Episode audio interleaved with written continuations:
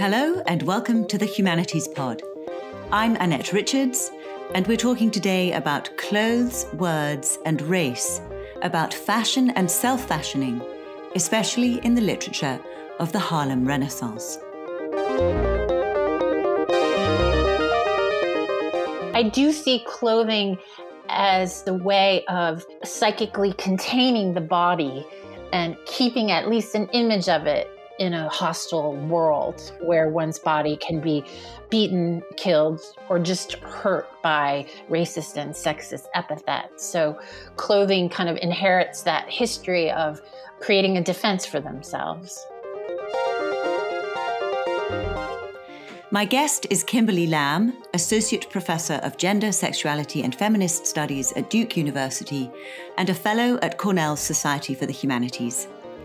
Kim's work brings together literature, visual culture, and the feminist engagement with psychoanalysis, and her project this year for the Society's fabrication theme has to do with clothing, fashion, and practices of self-fashioning among African American women. Her project is entitled Fabricating Truths, Sartorial Self-Fashioning and the Legacies of Enslavement. So Kim, yes, you've written about fashionable clothing as a visual and material practice of transformation, intimately woven into the texture of everyday life.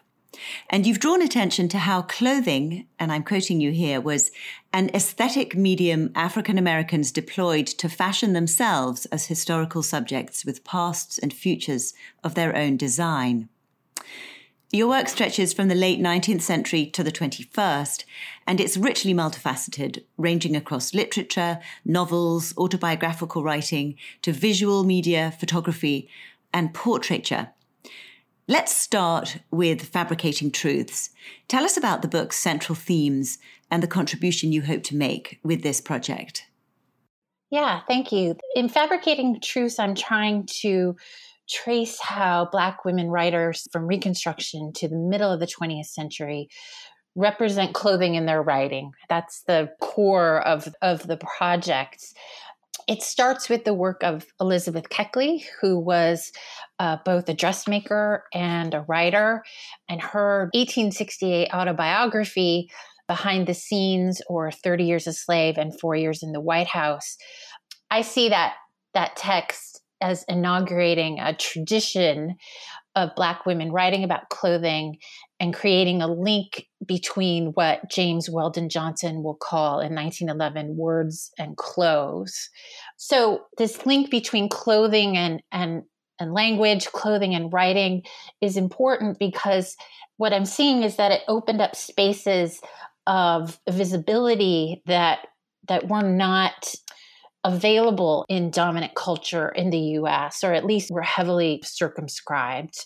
So the writing attests to the ways in which, through clothing, Black women kind of created worlds for themselves that they didn't necessarily see mirrored in the visual culture at large. Mm-hmm, mm-hmm. It's a fascinating tension that you describe between visibility and invisibility. Perhaps this also goes back to Johnson's Words and Clothes essay. Yes. On the one hand, you describe women dressing up and really all about glamour. I'm thinking about in the portrait studio of James Van Der Zee, this, mm-hmm. this wonderful idea of, of exceeding the frame, if you like, of the kind mm-hmm. of limitations put on by the white gaze. And then on the other hand, Johnson just talks about the idea of clothing being a route to normalcy. Yes. And the idea of not sticking out. Yes. and, and effacing that visibility. Can you say a bit more about that tension? That seems very productive and interesting. The portrait artist uh, that you refer to, James Van Der Zee, he, he had a prominent uh, portrait studio in New York City in the early twentieth century, in Harlem um, specifically. And, and his studio represents what was going on across the country in small urban centers of portrait studios run and catering to Black Americans. These studios, Van Der Zee's work, the act of fashioning oneself before the camera, I think this was an incredibly almost revolutionary act. And certainly someone like Frederick Douglass saw it that way, of, of asserting one's visibility on one's own terms. It also has to do with dignity, respectability. Mm-hmm. And so there's a kind of, um, there is a kind of conformity mm-hmm. in that gesture that I think attests to some of the hegemonic dimensions, the, the normalizing dimensions of, of visual culture in broad mm-hmm. terms. So yeah. that's always a tension in my work, kind of the, the limitations of visibility and how writers are able with words to do something different than the regularizing grammars of visual culture. Perhaps we can connect that to the, the story that you tell about uh, the relation between this kind of self-representation and the legacies of enslavement. Mm-hmm. That's also part of your work. I'd like to say a bit more about that. Yeah, I mean, the legacies of enslavement is a complicated issue. The work that really opened up this issue for me is Noliwe Rooks' two thousand four book, Ladies' Pages: African American Women's Magazines and the Culture That Made Them. And in her in her third chapter, she has this wonderful formulation. Uh, it's a set of questions. Is it possible to see silence? Can an unspoken history of violence and brutality find a language in the swish of a skirt gently caressing an ankle? So I read that sentence and I, mm. I, I mean, I just thought that that was it, just so much in it. It gets to the psychic legacy of a brutal history. Um, but that was also, of course, continuing to think about Sadia Hartman's concept of the time of slavery. Um, But also this idea of something unspoken, finding a language in the material of clothing, and then getting at the sensual pleasures of wearing a skirt. What mm-hmm. I like about that question is that she's speculating about clothing from the inside, from the person who's wearing it, and um, and what that might mean or what that might feel like. And so for me, it really highlights what Elizabeth Sheehan identifies as sartorial ways of knowing and feeling that text can capture. And so my job is to think about how the work of these writers answer Rook's question. One of the things that actually that strikes me in your own writing mm-hmm. is this focus on texture and the tactility of language. Yes. So I wanted to ask you, you're a literary scholar who works mm-hmm. in visual studies, mm-hmm. and you talk about how words do the work of opening worlds not available to visual culture. Mm-hmm. Can you say a bit more about that? do I say? Uh, do I really say that? I um, think so. um, yeah, um, I, I see visual culture as, you know, obviously incredibly rich and multidimensional, and uh, fabricating truths is running parallel to the emergence of twentieth century visual culture. Um, I do see a crystallization of ideology in the visual that is ultimately limiting, I think, that ultimately serves capitalism. Mm-hmm. I was very much influenced by Guy Debord's work and the Society of the Spectacle and the idea that the image is an accumulation of capital. That that continues to be um, really important idea to me. And so, you know, one of the things that Roland Barthes traces is the ways in which language became secondary to the image. Uh, it does the work of, of caption, of copy. Of course, mm-hmm. it can be like a kind of brand name or, or something like that. But there's a, you know, even in social media, the, all the writing that we do is, is often kind of secondary or kind of supplement to the, the message of the image. So I mm-hmm. do think that language is a way to, um, bring out the history, the meaning, the texture of images. Because in a simple kind of semiotic way, it's just words are are uh, are farther away from the reference. Yes, and I think this is something that you uh, wrote about in your first book, Addressing the Other Woman. Say a little bit about that. Mm, yes, my first book was about charting the ways in which visual artists in the nineteen seventies turned to language as a way to kind of interrupt or layer the image, because they were inheriting A, a world in which women were expected to make themselves visible, and not just make themselves visible, but create images of themselves that would cater to the needs of other people. And w- what I'm trying to work out now, the this idea of the affective labor of the image, mm-hmm. um, fashioning oneself into an image that says, I'm here for you. Mm-hmm. And um, the writing, the text is a way of of eroding that expectation.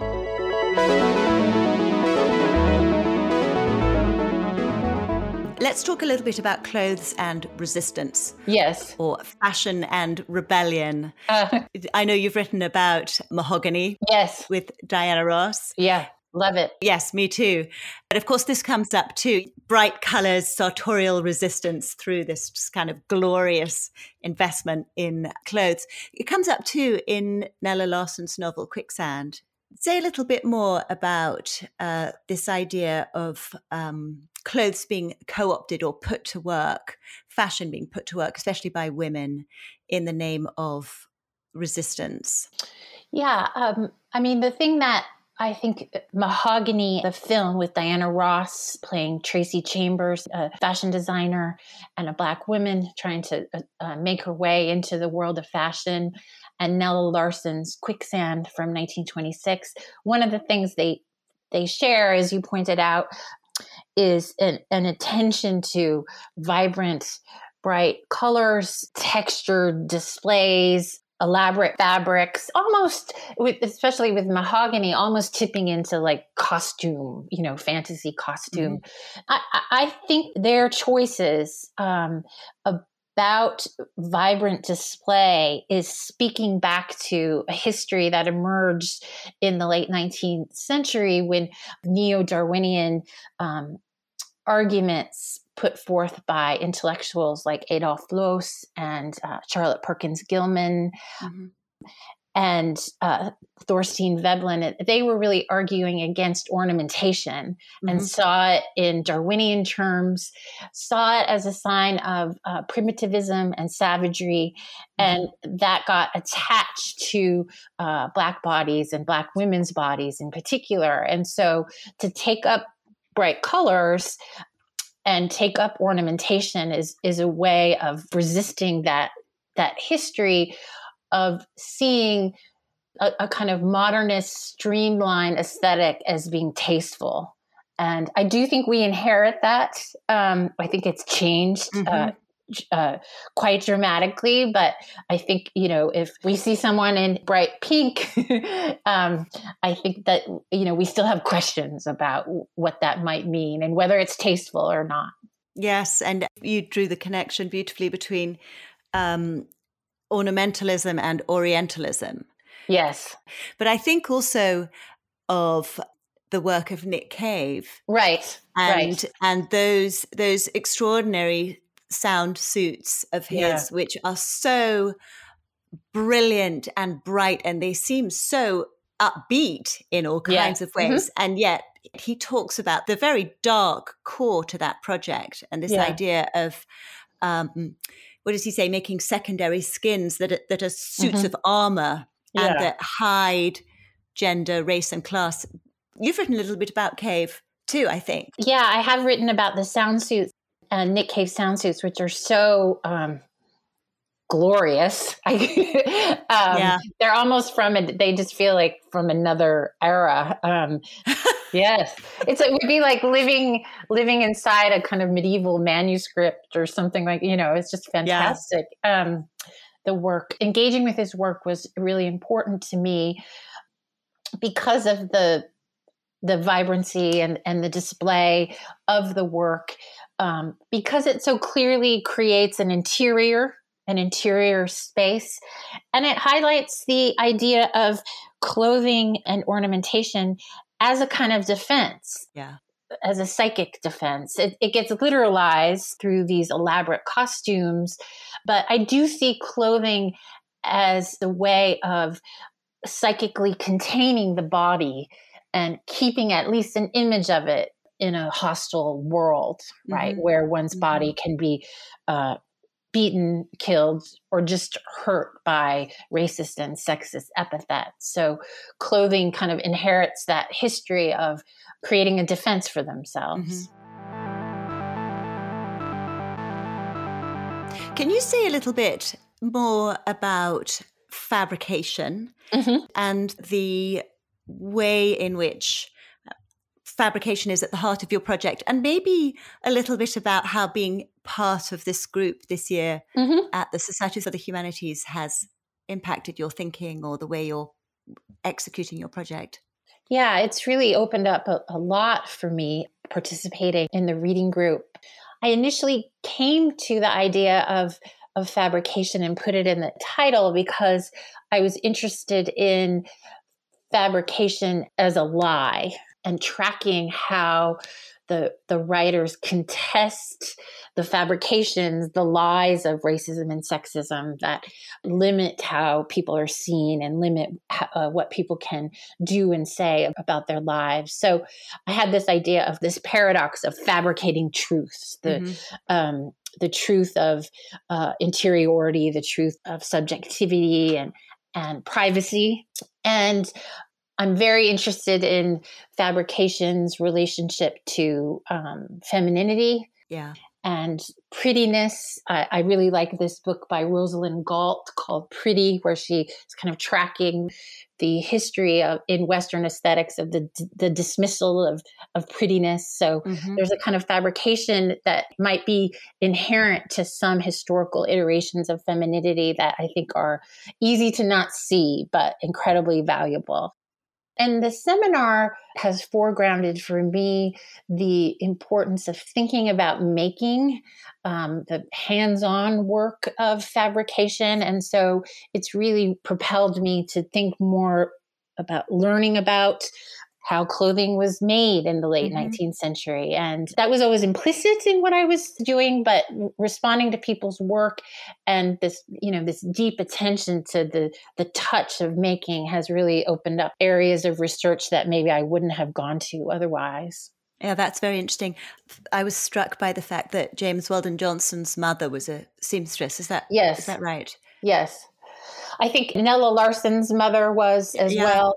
You know, Beyonce talks about the fact that yes. um, her grandmother and her mother were worked as seamstresses. I just feel like there's a whole history there. Um, there's whole histories in people's lives that is really interesting, important, and but also um, I don't want to in- intrude on it because I feel like it's it's private. Uh, mm-hmm. It has to do with people's personal histories. And mm-hmm. one of the things that I think clothing does in this work is present an image of what's private, if we can think in, in those kinds of paradoxes. In terms of the clothes that encase the body. Yes. And protect it from view yes. at the same time. Yes. Right, right. It's a way of saying, this is how I see myself, and there's a world of me that uh, you can't see. Yeah. Is there a particular moment or object or a passage in mm. the material that you've been working with that has particularly inspired you or struck you or become an engine for further research and thought? Yeah, there's a lot. I mean, one thing I do think about, it's not necessarily literary, but Amy Sherald's portraits, which are very colorful and highlight the everydayness of sartorial display. She was the portrait painter for Michelle Obama's official portrait. Mm-hmm. Uh, she has these fantastic titles that are often um, allusions to African-American literature. And so it, for me, that body of work kind of raises the relationship between literature and um, and painted portraits. The other moment that I that I was thinking of comes out of Zora Neale Hurston's autobiography, Dust Tracks on a Road from nineteen forty-two. And for me, it illustrates how a literary depiction of clothing can represent these sartorial ways of of knowing and feeling, and particularly the feeling of self-possession that clothing contributes to. Hurston is describing her efforts to return to school in the difficult years after her mother's death, and she reflects on her clothing and, and writes, um, Uh, I will not go so far to say that I was poorly dressed, for that would be bragging. The best I can say is that I could not be arrested for indecent exposure. Um, and then an unexpected friend, a poor white woman, lines Hurston up for a job as a lady's maid for an actress and buys her a dress for the interview. And she describes the dress and the pleasure she takes in um, seeing herself within it in the following way. uh, Hurston writes, "The dress was a navy blue poplin with a box pleated skirt and a little round white collar. To my own self, I never did look so pretty before. I put on the dress and a dark blue felt hat with a rolled brim." So I just, I love this little portrait in words. It's, it's dense with Uh, detail and texture, and it doesn't give a, a clear picture of her. Mm-hmm. It instead highlights the words that she's choosing to describe the dimensions of her of her outfit, which also parallels the style she expressed growing up. And also it it foregrounds her own act of, of looking at herself as an image with pleasure. To my own self, I never did look so pretty before. I see the sentence as kind of replicating her self-reflection. So this could easily go unnoticed, but I see it as kind of really valuable and exemplifying what I'm trying to pay attention to. Yes, it's very beautiful, and the way that that the secrets are in the language. Yes. Kim, thinking about just your work as a humanist across these various disciplines that you work in, do you want to say a little bit about your research process, about your sources, about materials, mm-hmm. archives, yeah, the kind of research that you do? Just give a picture of that. For this project, for Fabricating Truths, I'm I'm really paying attention to the literary texts and letting them guide the research that I do in visual culture. Mm-hmm. More and more, I've been encouraged to kind of pair the literary texts with the the images of visual culture from the period in which the women are working. So like Keckley's Behind the Scenes in relationship to photographic portraiture in the nineteenth century. But I am still committed to, and this might change, what uniquely the literature can do. Mm-hmm. And often the the visual culture or images can kind of um, get superimposed onto text, and then they just become illustrations of each other. Yeah. And I'm working away from that. So that's really hard. And when travel becomes safe, I, I want to go to the Schoenberg Center in Harlem and look at the papers of Ann Petrie. She is the author of the well-known and well-regarded uh, novel, The Street, from nineteen forty-six. I think it was the first novel by an African-American that sold a million copies in the United wow. States. She had a, such an interesting career. She wrote copy for a wig company. Um, she worked at the Amsterdam News in the advertising department. She wrote a column called The Lighter Side for the newspapers, The People's Voice, that addressed women, and particularly around relationships of, of consumption and unfair consumer practices. She also worked as a screenwriter. So I'd love to be able to look at th- these materials and kind of see how this work outside of her writing of novels shaped her understanding of the of the visual sensibility that she demonstrates in the writing, I think, so well. That's exciting that yes. there's an archive there waiting for you to uncover, discover, delve into. Yeah.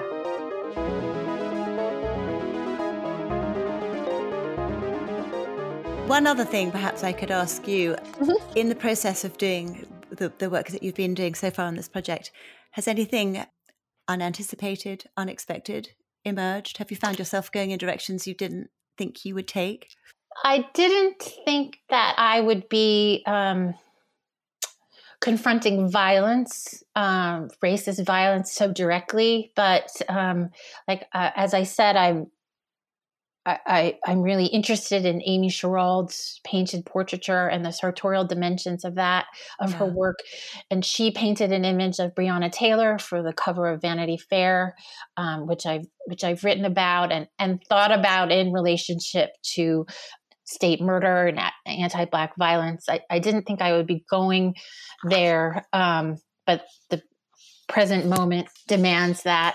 I also didn't think that I would be necessarily bringing my interest in psychoanalysis to this project, but I'm Louise Bourgeois, the artist, has this mm-hmm. uh, statement where she, she says, psychoanalysis is my religion. And I, I I kind of agree with that. I posted it on Facebook. I didn't get one like, but um, but um, that's how I feel as well. I, I more, we're living in, I think, like very anti-psychoanalytic times, um, and the world of, of feminist psychoanalysis, which really shaped shaped my work in the nineties, is kind of is kind of gone.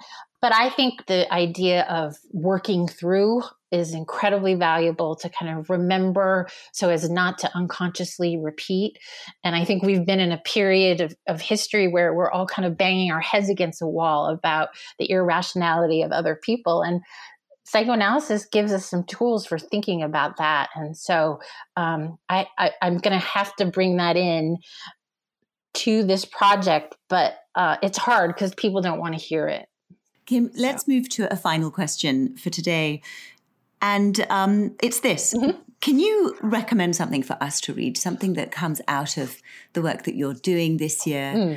uh, that you think is a must-read for anybody interested in the questions that, that you're raising and, and some of the themes that we've talked about today?